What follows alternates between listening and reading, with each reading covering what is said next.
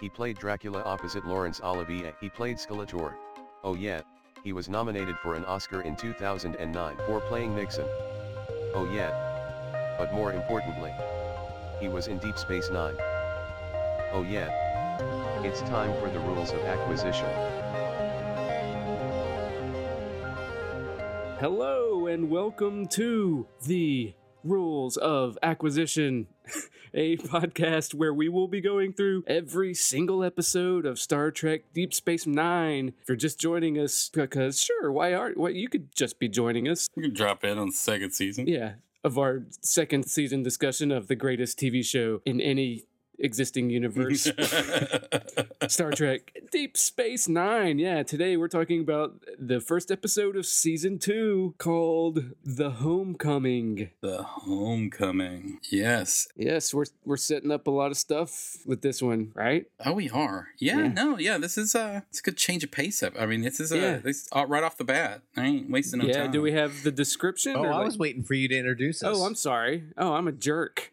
I just assumed everybody knows who we are. No, that's all right. um, as always, my name is Wade Bowen. With me is James Nolan Hey guys. and also Hugh Crawford. Here I am, and I've got the description. this episode is called Homecoming, or The Homecoming, rather. It aired on September 26th, 1993, and IMDb description is as follows Word that had previously thought dead Bajoran resistance legend is still alive since Kira and Chief O'Brien took Cardassia 4 to rescue him. Meanwhile, the Circle, a sect of Bajoran provisional government that is intent on wiping out alien influence, is sneaking into power. Wow, how relevant is that today? We've got yeah. we've got some Yeah, folks that, who are Bajorans for Bajor. right. I was gonna say Make Bajorans great again. Make Bajor great again. Yes, they're trying to build a space wall to get rid of all aliens. yeah. So this is a pretty good episode, right, guys? And uh, it's a good way to start season two. Oh yeah, yeah. No, I I thought this was a pretty great episode. yeah, I did too. Like the first time I watched it, I was like, nah. And then I watched it a couple more times. Like, wait a minute, no, this this is actually this is pretty good. It's setting up a lot of major themes that you get over and over again throughout this whole series. And we're, you know, we've complained a lot about okay, they've been doing Star Trek episodes. They need to do DS9 episodes, and they're like, all right, we're we're gonna go full DS9 Mhm. version of Star Trek where we're here on this stationary place talking about this particular planet Bajor and its political difficulties with the Cardassians and that's all this is really. Oh yeah. Yep. Yeah, no, no. That's this is that. It, that's all it is, with a sprinkle of how xenophobia can hurt Jake's love life. Yeah, Right. but even that's tied into I actually wrote that because of the edict of how the 24th century works, it's hard to sort of deal like usually on most shows when you have black families, obviously uh you know, American racism is going to come up in that storyline, Yes. but it really can't in a Star Trek episode. So it's nice that you have this black family at the centerpiece of dealing with these sort of issues so that like I don't know, I thought that was a nice touch that he's experiencing some form of racism or speciesism. Yeah, that's that is a good touch because you know effectively them being you know I didn't even think of it like that because them being black means nothing. They're just humans of Starfleet because Yeah, exactly. In the show, in their in their world, it doesn't carry any weight. Yeah, because luckily people got over that shit. like in uh, several centuries, they're like, "What? Oh, that somebody would be mad because you're a slightly darker, you know, of you know, they'll they'll understand if you hate Ferengis. yeah, No. exactly. They're not they're, they're not opposed a little bit of speciesism, but as far as race, you know, And I will tease that this show does use uh, American racism as a metaphor much later on in the series to a great, great effect in season six. But still, here it's nice to get little touches of that. yeah, It was so funny because Jake's little scene where he he is bummed out because his date canceled on him because somehow her father's been influenced by the Make Bajor Great Again people. It takes place right after the same people have branded Quark on the forehead. yes. And there's a lot, yeah, they drew a dick on his head. Yeah. and there's a lot more sympathy for Jake and his broken date than Quark being branded on the face. Getting actually accosted. Yes. Right, right, yeah. But let's go back to the beginning and just work through this because I got I- Okay, sure. while we're on the brand, in the new Batman versus Superman movie, Batman brands his victims in that movie. So I think Oh yeah, well people have already seen that movie by the time they're listening to this. exactly that's sure. true. But he brands his victims with so much like the circle. Luckily, you just avoided it altogether and and didn't give Zack Snyder any money. But yeah, yes. Okay, so let's start at the beginning. so yeah, the beginning. There's so much packed into this. They spend time go through the trouble of like, okay, we're gonna have the act breaks and stuff, but then they have like, oh, but then we have the you know two minute pre credits scene Mm-hmm. with Quark where we set things into motion. Yeah, which is kind of a strange scene. yeah, yeah. I thought so. a subite freighter. There was well, there was the strange scene before where it was it deals with Quark turning in a crooked freighter or something yeah, a subite freighter. and turns him into Odo and it led to arrests and Odo was trying to figure out why would he do this and like it never really it seems like that was a loaded scene. I liked it. Yeah, well that could have been like an Yeah, episode. well, it's because of the 76th, the 76th rule of acquisition is Yes. well, they're just trying to this is the beginning of Mhm. the second season. They're resetting. Okay, let's reset after the first season and just establish all the characters' relationships to each other. yeah, that's that is true, yeah. Okay, we know Quark and Odo are at odds, so we come in and then we show that Odo is like, "What?" And then and then it just shows the devious nature of Quark where he's like, "Yeah, I know how to screw with people." And even Nog is like, "Oh, I don't understand, Quark. Why would you do that? Uh, uh, oh. And Quark is, you know, like, oh, it's easy. It's because it's the 76th rule of acquisition is every now and then declare peace because it confuses the hell out of your enemies. yeah. Okay. you know what? To keep your people off your toes, I buy that he would just try to do that just to Yeah, no. throw a wrench in the, things. No, it was the kind of thing I like, where it was like two people are talking about something that could have been a whole episode, but it's not. You know, so it, it makes the world seem more textured and Yeah, yeah. like that they're not just there to put on a little stage play for us. Right, yeah. Because if they'd made that a whole episode, it would have been like they would have had all this tension with Yes. the subite freighter, and then it would have been like, "Ain't I a rascal?" Wink. Credits. you know, when he was like, "I did it to be nice." Like, what? Okay, thank God they just did it in the five-minute open pre-credit sequence. Yeah, just talk about it. Yeah. Uh, I found that the the purple freighter who gives him the Li Nalas's earring, I found her oddly attractive for a, a, a weird face. I think she was supposed to be. Yeah, I think she's a multiple. She she is a reoccurring character. She's on multiple episodes coming forth. Right. She was clearly meant to be a sexy alien Yeah. because they gave her a sleek head thing. But they mess with her face. Usually they don't face her. Usually when they want someone to be sexy, they don't do much with the face. But they did with her. But it was it was okay. Right. Well, they gave her a Klingon brow ridge, but instead of like an ugly Klingon, it's very smooth and just has an arrow pointing down. you know, like a party down here. Are we talking about the woman with the fuchsia hair? Yes. Yes. Okay, yeah. She looked like she was wearing the, the kind of plastic garbage bags were made out of too. Yes.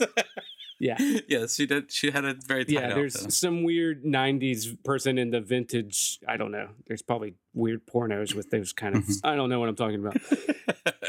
Uh, and then uh, we have a scene where, well, I guess that just the, like that it's got this. She gives Quark this strange earring, which then he takes to Kira while she's in the middle of praying, which is the first time you see it. uh, yeah. Well, when it first shows her, it looks like she's doing the Pledge of Allegiance. She's got one hand up, yeah. Yeah. and then the camera pe- bends back, and then she's putting up hands up, don't shoot. That's exactly what I thought because I'm from St. Louis, so that was like the first thing I was like, she's protesting. We do that all the time around here. Yeah, at first it's like, oh, she's saluting the flag. Oh no, she's not. That's what's so weird about the Star Trek universe, though. Anytime you ring somebody's doorbell, you're you're supposed to like let them in no matter who they are. That's what it is, but she ends up being awfully rude to like get him out. But I was like, you didn't have to fucking let him in, did you? right. Well, and then she storms out and just leaves him in her apartment. Yeah. that whole scene could have been reworked a little bit better. She's ha- she's changed out of her unflattering outfit from Progress. Oh yeah, yeah. She was wearing the lacy topped Bajoran outfit. and then she conveniently goes into her bedroom conveniently to put the jacket back on because it's a whole costume change, I'm pretty sure, to do that. but whatever. you never see her take that jacket off and have the other thing underneath it because I don't think it's possible. yeah, I think yeah, I think you're right there. So you don't know. Obviously, the the earring had some sort of effect on her, and she runs to uh, Yeah, she leaves Quark to go through her, her underwear drawer, so it must be something. something be important. Yeah, so she runs to Sisko, who's uh, having a conversation with his son about Cardinals great Bob Gibson. Which Oh yeah, they can throw in an actual player instead of uh, Buck Bokai. yes, I always like it when Bob Gibson gets mentioned on TV. Yeah, yeah. So anyway, uh, like they're talking about girls, and it's I really like that scene. So I just like that whole scene between uh, Sisko and his son, and even Jake has a funny line. I could see you're not ready to have this conversation. Yeah, that was some good stuff. Yeah, it's Sisko's being cute and quirky, and Yeah, I like that they're not. He's not sexist. It's not like he has a daughter and he's like, "Oh my God, you can't go to the holosuite." yeah, He's like, "Oh, I'm, I could take her to the holosuite," and he's like, "No, no, no, no." But, you know, yeah, I like He that. clearly knows what goes on in the holosuite. Yeah. Yeah. and then Right, he goes, "Well, yeah, can I just take him to our to our room?" And he's like, he goes, "No." And my first thought was, "No, I hang around in my underwear there." You know, because you're dead. you're not fucking my night up too. right. So he has really boring ideas for dates. It's, it was a great little s- scene. It was nice. And the whole time, Kira is there like an annoying child trying to get Sisko's attention. And, and the whole time I'm just like, can you not see this is like an, I know this is probably not as important as the earring, but can you not see that this is like a, pivotal formative conversation with his child? Well, and that's what the scene. She asks to borrow the car, so he's like essentially being space dad to everybody yes. for the first half of this. Yeah. She's got a planet to save, Right. but yeah, she needs to ask dad for the keys. Right. Yeah. And then all the rest of the kids are gossiping behind her head's back. Now, I, I wanted to ask you guys real quick. Uh, when the question of does he allow her to have the roundabout comes up, do you think that Sisko he was going to give her the round? He knew he was going to give it to her. He just needed to think about how he was going to make it work with Starfleet, or do you think he actually had to mull over the because he needs I think he wanted to say yes, but I think he has like I gotta think through. There's a lot of like I could get fired. We could start a war. You know, like I gotta like I gotta think about it, Right. And just sort of step away and chew on it. I think he wanted to say yes. I don't think he knew he was going to say yes. okay. right. That's kind of what I was. wa- That's what I was wondering too. Yeah. I had the feeling that he he just needed to figure out a way to make it fit, to Mm. make it work.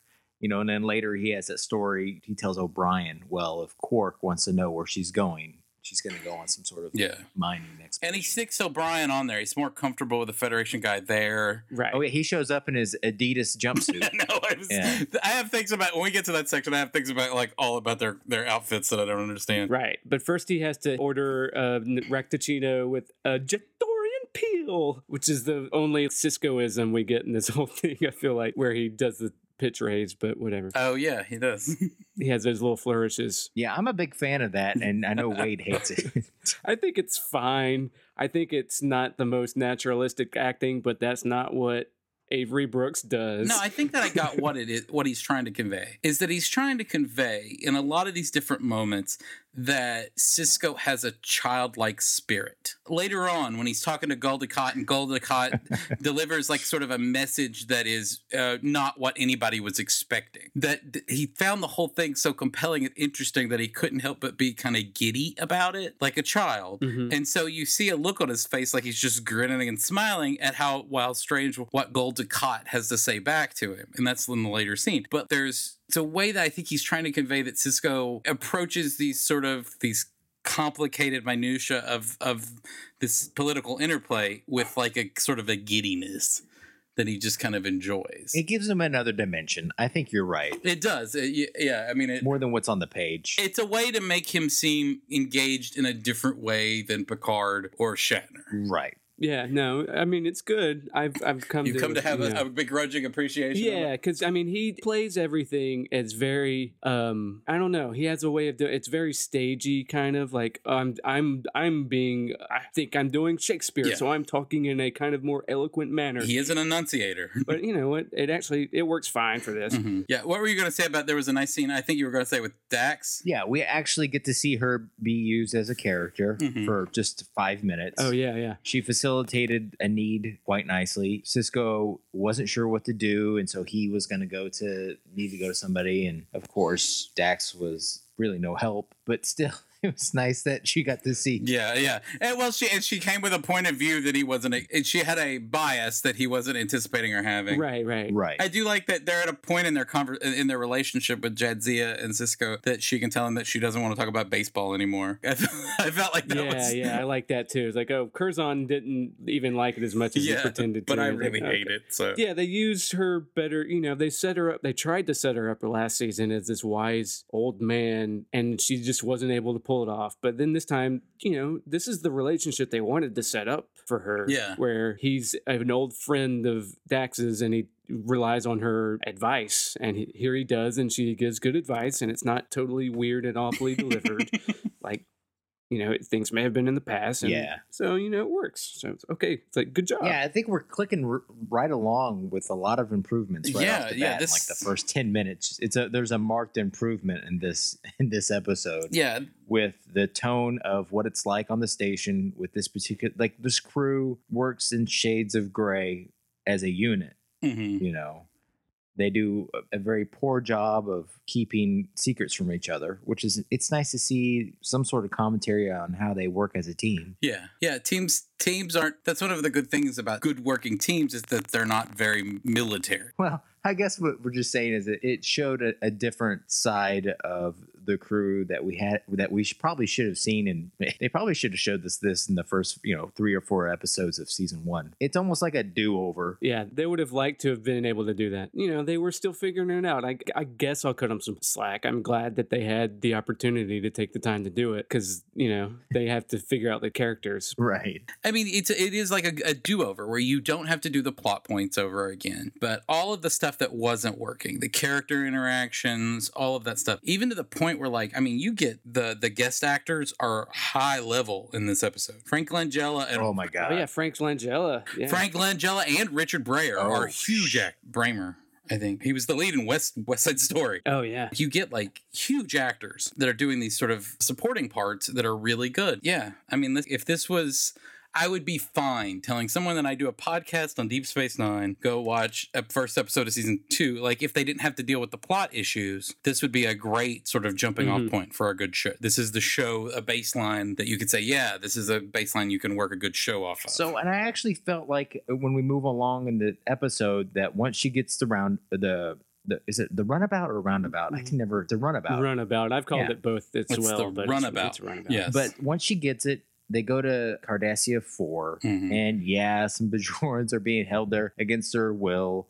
Oops. It's Right. and against the accords of the the the, the peace treaty. right, right. The, Bi- yeah, the Bajorn peace accords and everything, they're the yeah. action the action They- the way it was filmed was kind of Mhm. serviceable like more than had been done with some of the stuff that we saw like in the next generation Yeah. i feel like they're moving it looks more contemporary i guess than Star Trekky. Yeah, well, if they say okay, we're going to take a runabout. They, I don't know if they had this last season. They show footage of them taking and leaving the dock and flying out to go to Cardassia Yeah. Four. Whereas before they'd be like, Odo, take a runabout, and then it's like, all right, I'm on the other planet. yeah I actually looked to see if there was if I could get some sort of sense of an operating budget season 1 to season 2 and I couldn't find anything but clearly it seems that their baseline budget is just better. yeah, And that may be because they've already built sets and all of that stuff and all that sort of initial startup costs have already been absorbed for the season 2 budget, but I mean it just looks like I mean that whole quarry scene. They even got to pay some uh they had some props, some big props out there in Oh, the yeah. labor camp. you got your classic Star Trek rock exterior shot, but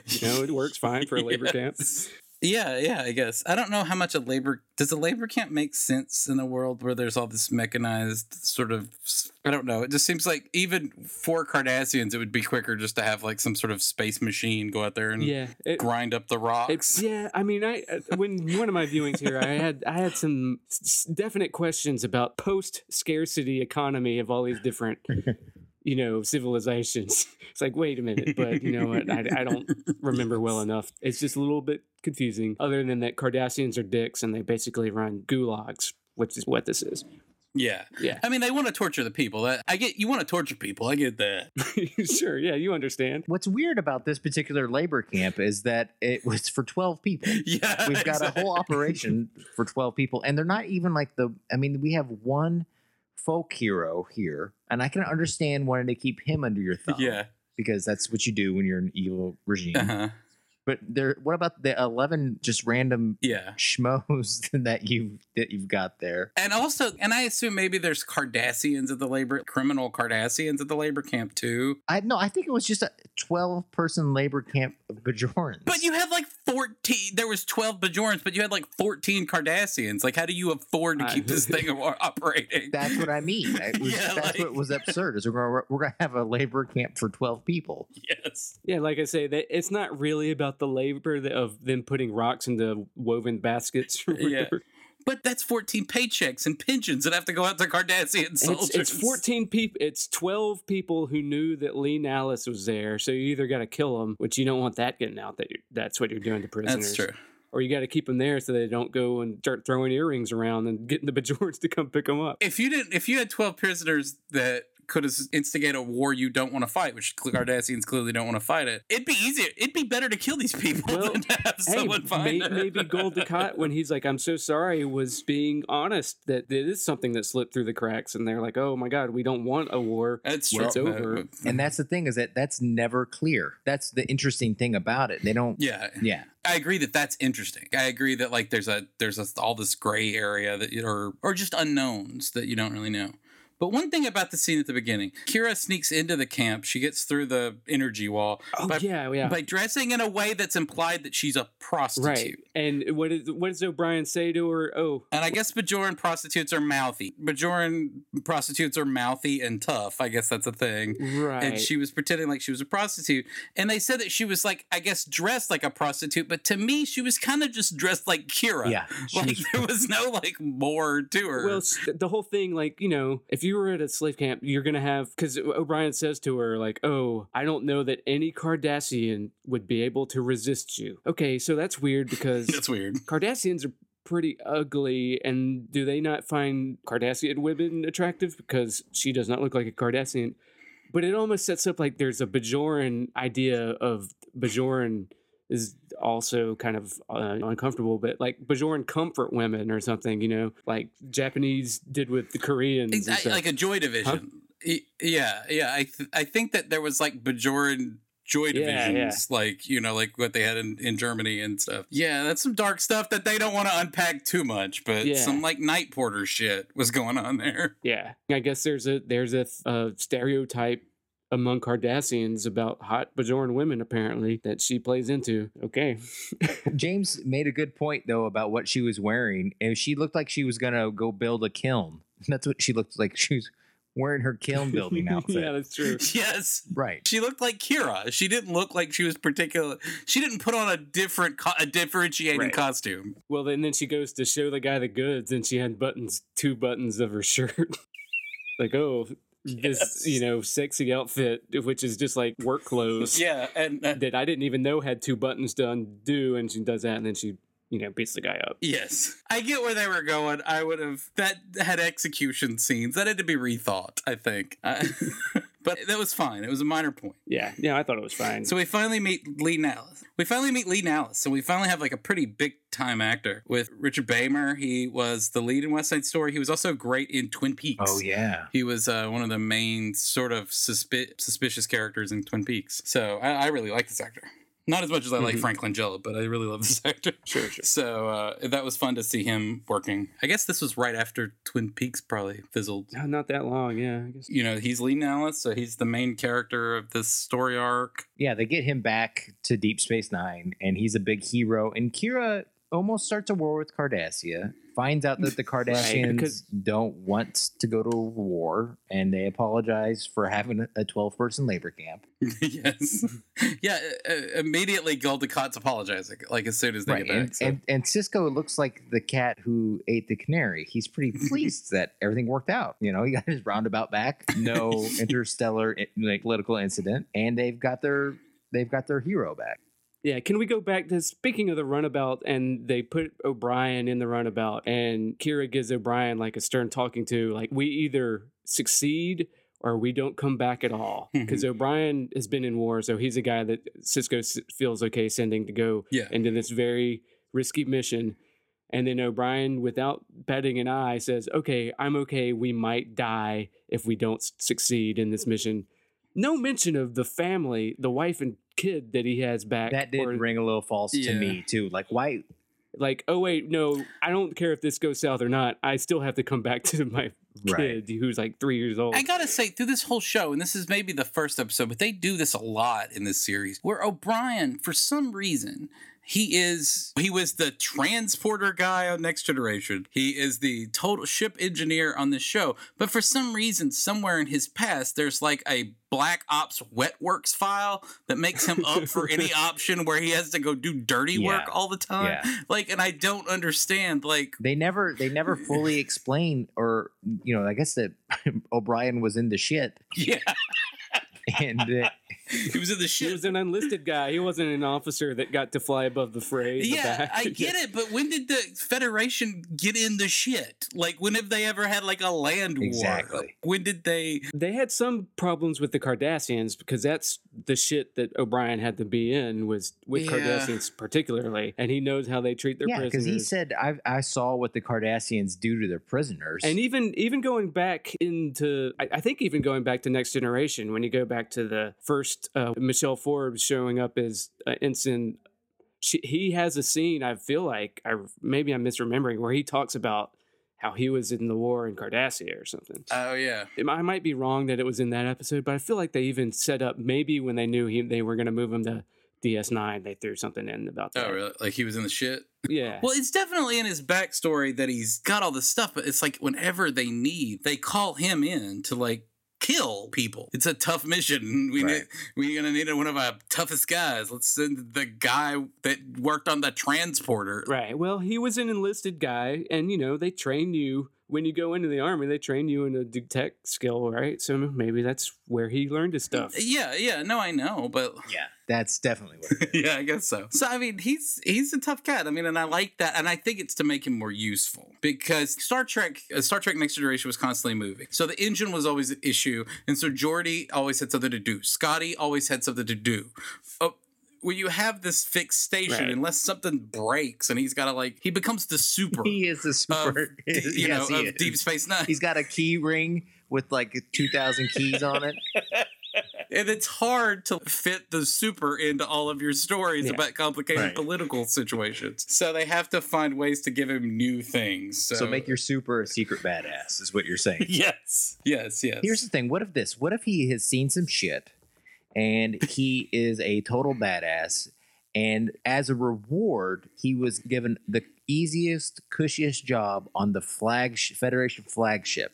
Ah, and that's why he was just pushing buttons in a transporter room. That's like he was supposed to be on Easy Street from for the rest of his Right. life. That's his that's his dream job. It's like, oh, Right. After what I've seen, just to push transporter buttons all day sounds so he's like a Hawkeye. He's in the Avengers like character. He did so much that like he got this cushy life for himself set up basically by the Federation to pay as like to as like an honorarium for all of the all of the being in the shit that he was in. right. Isn't that more interesting than whatever I like that narrative. you know set dressing he was when we first saw him? sure. Yes, exactly. So there you go. This is also the first time in this episode that we see Bashir. 30 minutes in. Right. Yes. Oh yeah, when they bring Which yeah, is fine. And he Yeah. literally he literally could have been anybody. right. right. He has a scene and a half. They show him he gets to uh, shine a light on the brand that Quark got. That's his first scene, right? Now he checks out Mm. the prisoner. Uh, He checks out the prisoner. he like checks gives out him Lee a Nallis. workup, right? The, the g- Mhm. Right. Is that before or after Co- Quark gets branded? That's before because Li Nalas was at the branding. That's what made him want to uh, jump ship. Oh, okay. Yeah, you're right. Oh, we got terrorists and Bajor? Fuck that. I'm, Yeah, I'm yeah. going to the Gamma Quadrant. and the open the circle sign is the same cock and balls I saw in the storyteller. You're seeing cock and balls everywhere, man. yeah, I don't know what that says about me, but uh, oh well. Just can't get it out of my head. And I'm at this point. I- It occurred to me in the show after watching the scene with Gul Dukat and everything that um, I, I'm I'm I'm I'm going to call it. Kira is fixed. All of her acting problems, all of that stuff is fixed. Yeah, she's pretty good. yeah, in she's I great. Her base level is just fine, so I'm leaving it alone. She, I mean, I'm not only that. I mean, it's fixed. It's over. She's she's Yeah, yeah. she's uh, Her like uh, when Quark is like, "Oh, am I? What do I still look okay?" Her little backhanded, "You're as handsome as ever, Quark," or whatever. Yeah. It's like, that was a good delivery. So yeah, I got no problem with her right now. yeah. and, you know, no. and they've really fi- they fixed O'Brien too because here he's resourceful and brave, Mhm. which is pretty much that's some characterization that you that we didn't have from him from before. yeah. You know what I mean? Yeah. He had thought about how to fix the runabout so it wouldn't be detected.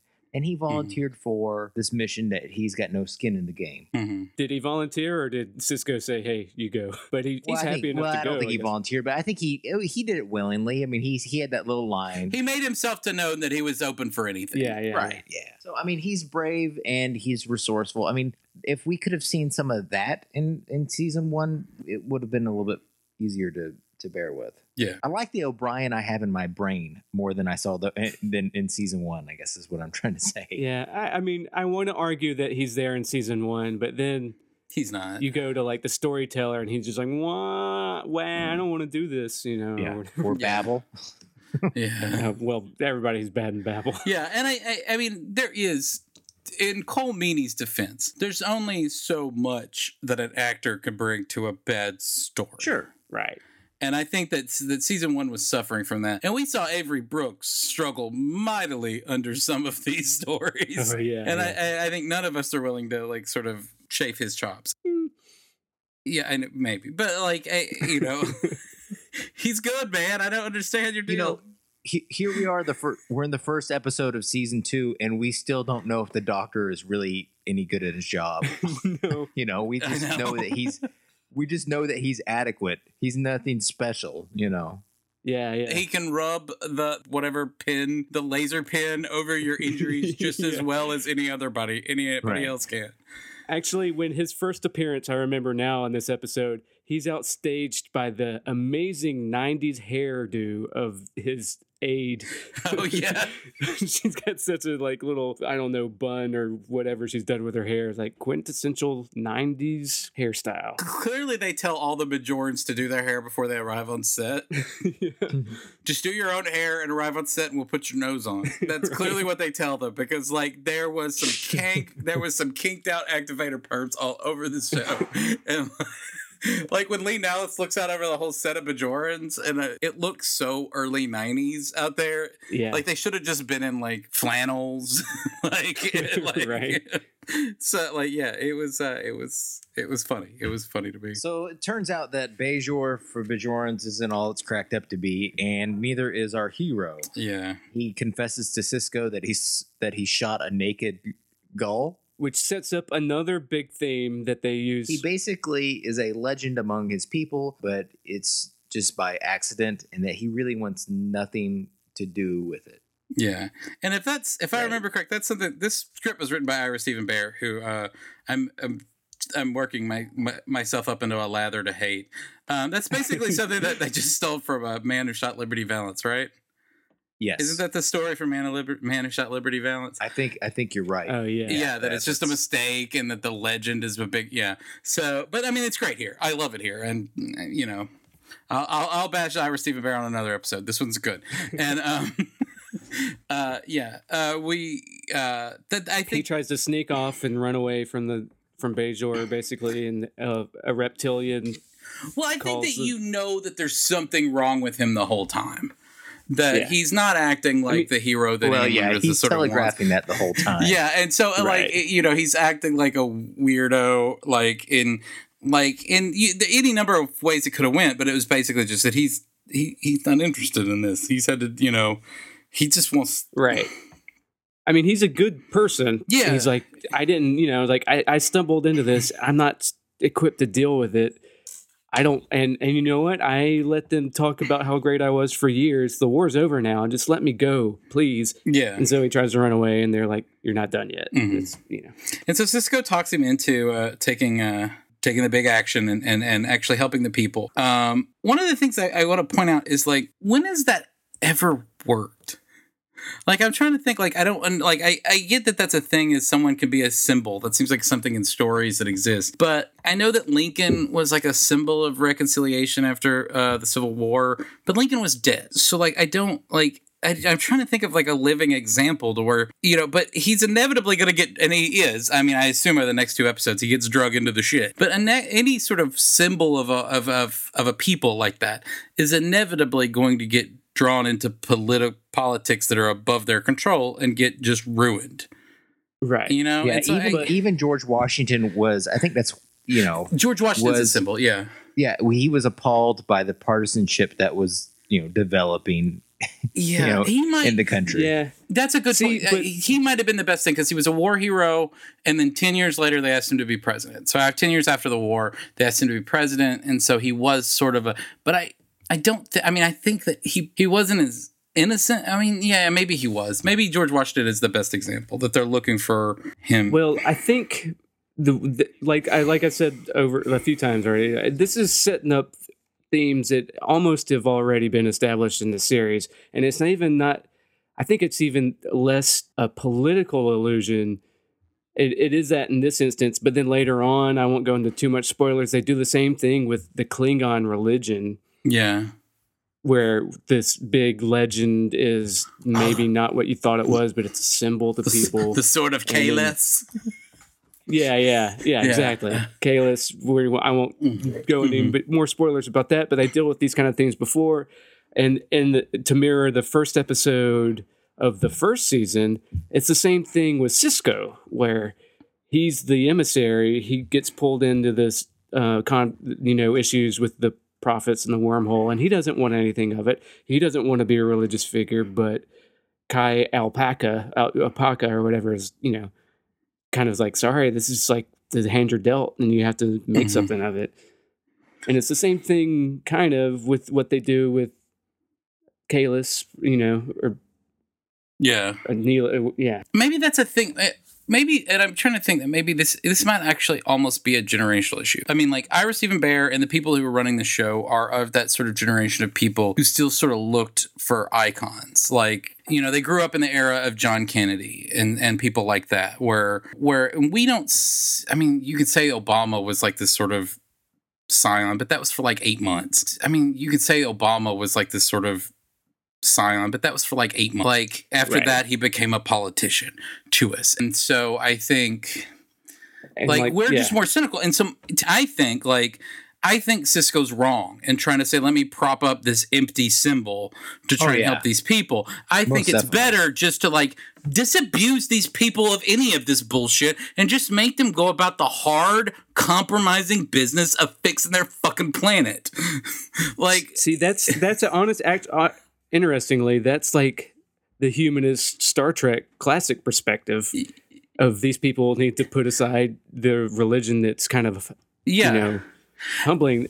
But then this kind of takes a different tack and says, you know what, people need their symbols. uh, they need their legends and they need these things to believe in, even if it's not the exact truth and fact of the history of how things happened. People need this thing to believe in, and because you're not going to disabuse these Bajorans of their, you know, thoughts about the prophets and Yeah. everything. But there's like two works where you get like I was trying to think of like I, I know that uh, Grapes of Wrath ends like this, and oddly enough, a, a weird comparison. Uh, the Dark Knight ends like this, where the people Yeah. need a symbol. They need, you know, I'll be there whenever someone is struggling. I'll be there whenever there's a thing against the night. I'll be there. And I'm like, no, these people just need to like work hard. Like, and I'm not saying that like like I not like a bootstraps thing, but like they just need to like confront these problems. Like they don't need a symbol. Right. They need like They do, They need yeah, you're right. But they will- need someone they- to counter because I mean clearly they're setting up the Frank Langella character we, we haven't talked about yet.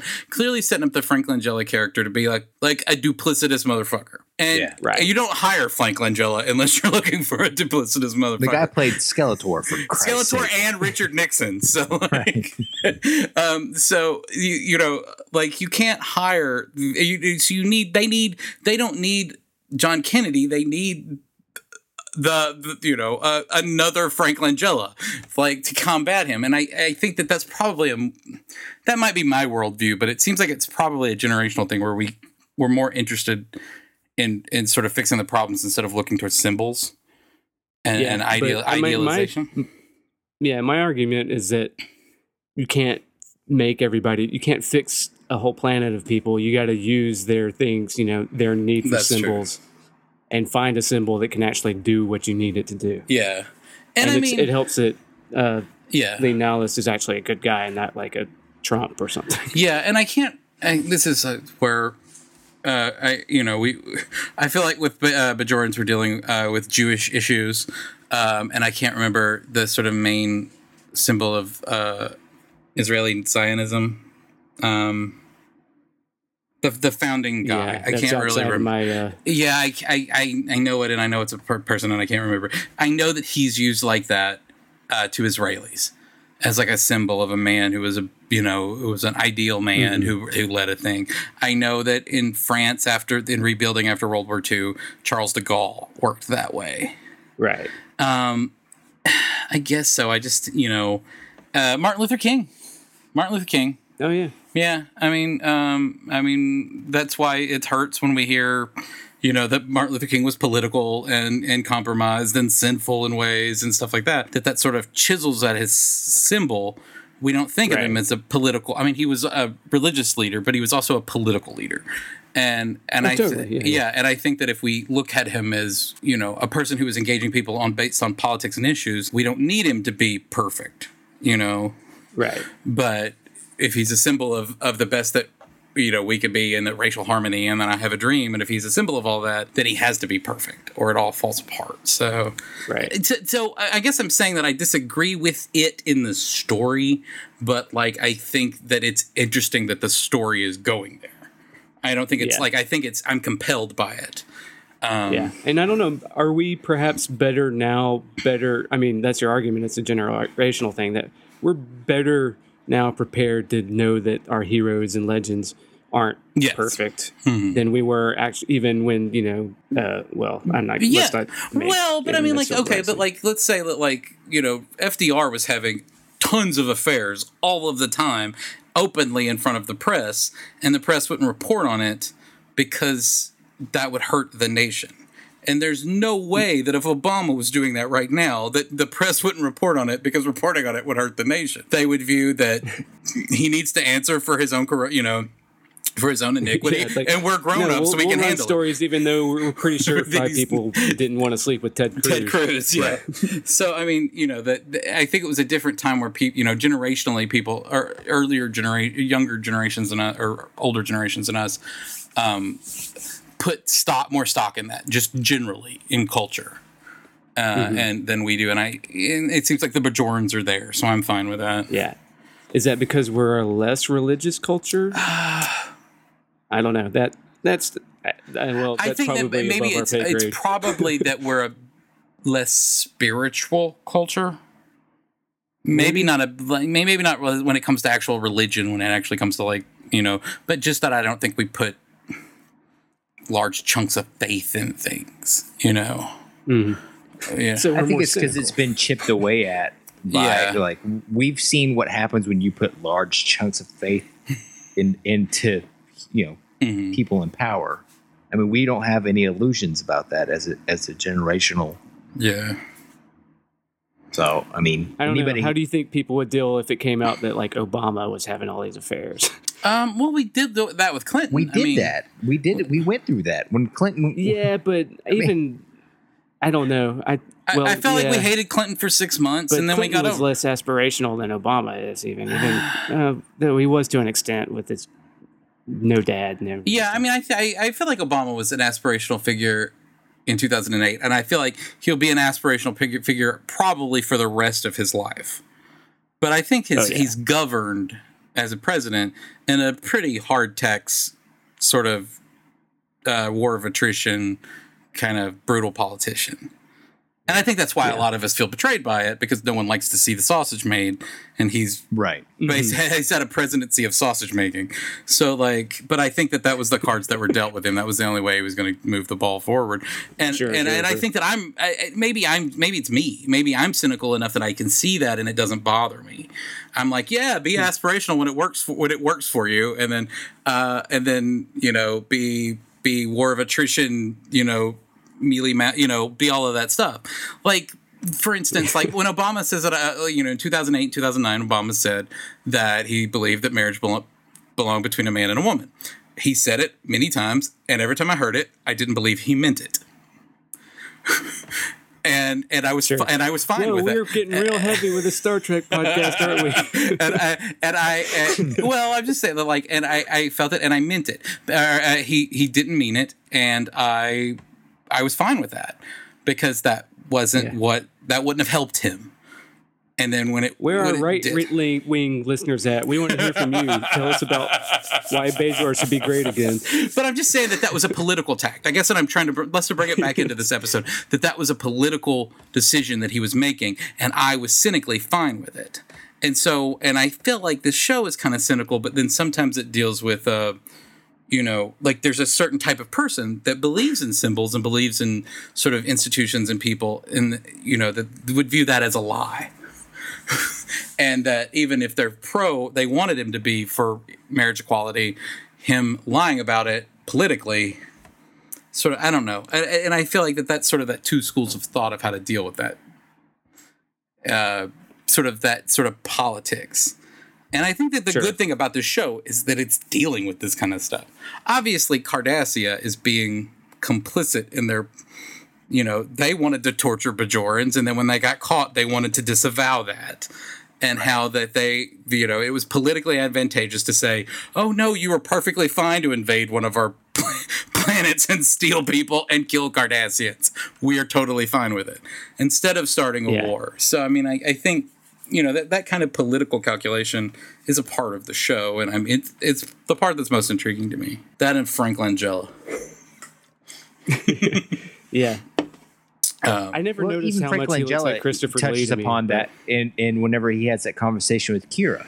He Hmm. says, um, you know, as you know, your superior or whatever, I will end your military career if you ever do that again. As a private citizen, I want to thank you for bringing Yeah. him back.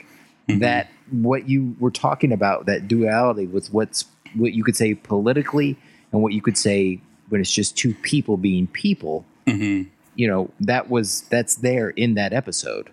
Oh yeah, and like that the, scene. and that how like even the duplicitousness of promoting her as a way of firing her. I feel Okay, like well it's like, now we're oh, getting into wait, the wait, end, which do do they promote her or did they just they didn't did I don't think they promoted her. They just said she's no longer needed. She's, Oh, gets go back to I let the thing click to the next episode, so that's the next scene. Oh. But his, I'm, Oh, okay. so I, that's my confusion. The first scene of the next episode says that it was, uh, it was he, he views it as he was promoting her. He can't be mad. He, Sure. Sisko can't be mad for promoting her. But yeah, that she's being reassigned, and Right. uh, as a way of Li Nalas is the Navarch now, yeah, whatever that means. which is a word they made up. oh, that's So even though when they Yeah. first say it, they're like, "Oh, congratulations!" It, we just made that up. Well, how do you know what that means? I don't know. it was a made up word to them. Like it's not just technobabble. It must mean something in Bajoran, like really great dude. Yeah, it's uh, it's translated from the old Bajoran. Um, yeah, So, so, when- I'm sorry. You- No, I'm just heading to the end of this. Basically, Mm-hmm. uh, we've got our hero. He doesn't want to be a hero. They make up a, a new term for him. They give him a position in the what is it? Provisional government. yeah, And the episode ends with Frank Langella bringing him back on DS9 and making him the first officer on DS9 and getting rid of Kira. Right. yeah, All right. and we're left with a Yeah. we're, we're left with a cliffhanger. yeah. Which uh, it seems like at this point, I like that it was. Uh, and I think they, they tried to deal with it, but it's that Avery Brooks, uh, how all of your all of your slick maneuvering really fucked you up on this because now you're left with this jackass. it's like, Yeah. And it was. I mean, it's really clever. You put him on DS9 where he can't be on Baj- Bajor. I mean, I mean, I, I assume that politically that's the weeds. Oh yeah, Yeah, like yeah. oh he's the symbol, but now we don't have to worry about Yeah, him. We can just use space. him as the symbol for what we want because he's Mhm. not really actually doing anything, and nobody really has to see him. They just know he's there. Yeah. And meanwhile, you've got a first officer who's not comfortable unless he's shitting in a hole because that's all he's a bit used to. Yes. Right? He's still He- you got a first officer goes back to who's the not ship. comfortable with indoor plumbing. Yes. uh, yeah. Uh, uh, And so uh, yeah, that's where they leave this episode. Well, this Yeah. is this was a pretty tight episode, guys. So, what do you think you guys would change? Not much here. well, that's huh? what I was gonna say. Yeah, like this is the first two-parter, and it's the DS9 that we remember of these grand arcs. Like Mhm. Next Generation has had these to be continued, but like, oh, this is really second season starting out good, setting up like what we want from a DS9. It's to be continued, but this pretty it sits by itself pretty well, except for that one hook at the end, which is Yeah. a great way to keep you coming back for the next week. Yeah, You know, I mean, like, to- I was- you're not missing out. I would quibble about like like if this was a complete episode, I would say like I don't understand why they didn't do something more with the Rom six to you, six to me, one to you scene with Quark. Oh yeah, But like I don't know, maybe that's a long, you know, maybe they're gonna go back to that over the next three episodes, two episodes. So I don't know. So like I'm I- gonna guess they don't. I don't know, but they, it'd be interesting if they do. I just feel like that's like this is their first episode back. We're setting up the relationships that again. Rom This is, is just a bit that of may be what color. it is, and that and then I, and with that I'm fine. So like no, I mean I'm I'm really bottom barreling here. Um, Yeah. everybody was fine. The storyline uh, is really really intriguing. This is uh, There's this only is- one thing that didn't ring true that I would have changed. It's um, at the beginning, whenever Kira brings the earring to Sisko and then describes the fact, you know, had uh, Dax run a bunch of tests. He tell she tells Sisko that Dax ran a bunch of tests on the earring. mhm. And then the next scene, Sisko beats around the bush about, and then Dax is like, "Yeah, I know." And he's like, "How do you know?" I just I wrote Kira, that down. Kira just told you how she, she knew. She ran a bunch of tests on an earring. You know, Mhm. she's everybody knows that Kira Kira's so amped up about all this. She's gonna give everybody who helps her out with finding out if it's authentic or not. Or she's mm-hmm. gonna give everybody like this the story. You know what I mean? Yeah. I don't know. So I mean, Yeah. I don't know. No, I it's agree. an It's it's a small thing, but yeah, that's Yeah. worth noting. And I would have changed the one thing I like the O'Brien not really mentioning his wife or child, Right. and being okay with not coming back seems a little like just throw in a line or two. Is like something. and like I know you have your kid. Are you up to this? Like, hey, look, I'll be all right. That's all you needed. That's yeah, it. Yeah. yeah, and I mean that's the thing. It's a, it's a. I mean, a military, a military engineer is not the same as a wet works guy. Like I believe that, like the American sniper, whatever that guy's name is, you know, he's got a wife and kids. But when he went into the shit, he knew he's he could not come back. But I don't think the guys who work on the plane engines feel that way when they do a tour. You always know that Yeah, in that- general you That- can that's a get great point. yeah, I mean, you feel like in general you could die because you're in you're adjacent to a war zone, but generally you feel more insulated in that your life isn't on the line on a day to day basis, and that is a different Yeah. mindset, and that is a different soldier. So, I think But you know what? As a as a Starfleet guy, like Kira might be fucked if she got caught, but like they'd probably be pretty wary to kill a Starfleet guy. Oh Yeah. yeah. Well, I think that what she was saying was that if she was going balls to the wall, like anything Right, to get him free. So, so she was. It would be a shitty thing for him to say, "Yeah, you're, you're willing to die to come back, Yeah. but hey, they're they're going to take me as a prisoner, so I'm Yeah, yeah, flying free, baby." yeah. That, that he goes. Yeah, and that's true. Um, He's not going to do that. in my research for this episode, I read I read that Frank uh, not only did Frank Langella have sex with both Whoopi Goldberg and Barbara Walters, so he slept with two uh, cast members of The View, but he has slept. This is the important he has slept. trivia Yeah, facts you we put need. this on there. He slept with Rita Hayworth, who was forty years his senior. Brooke Astor, Whoa. who oh. was like a thousand years old. He had phone sex. With, he was like a cougar bait for like a long time in Hollywood.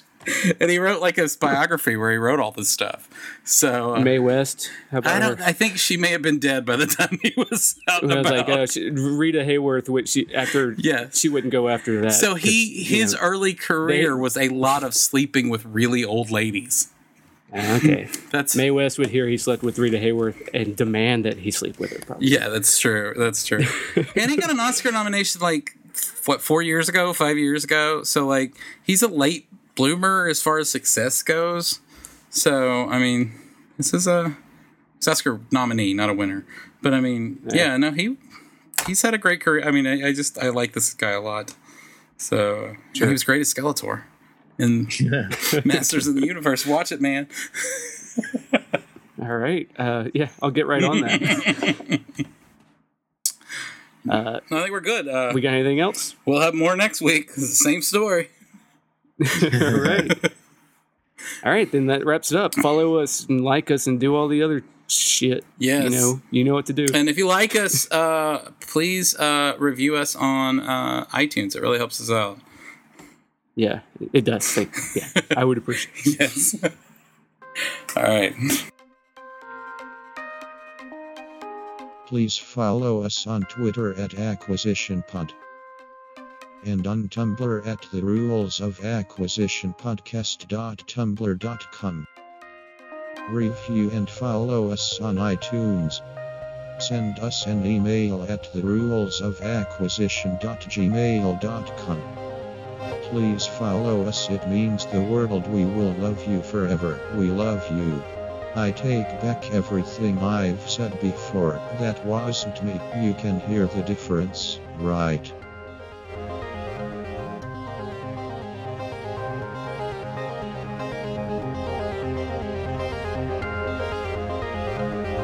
Not long for this world. None of us is long for this world. Love each other.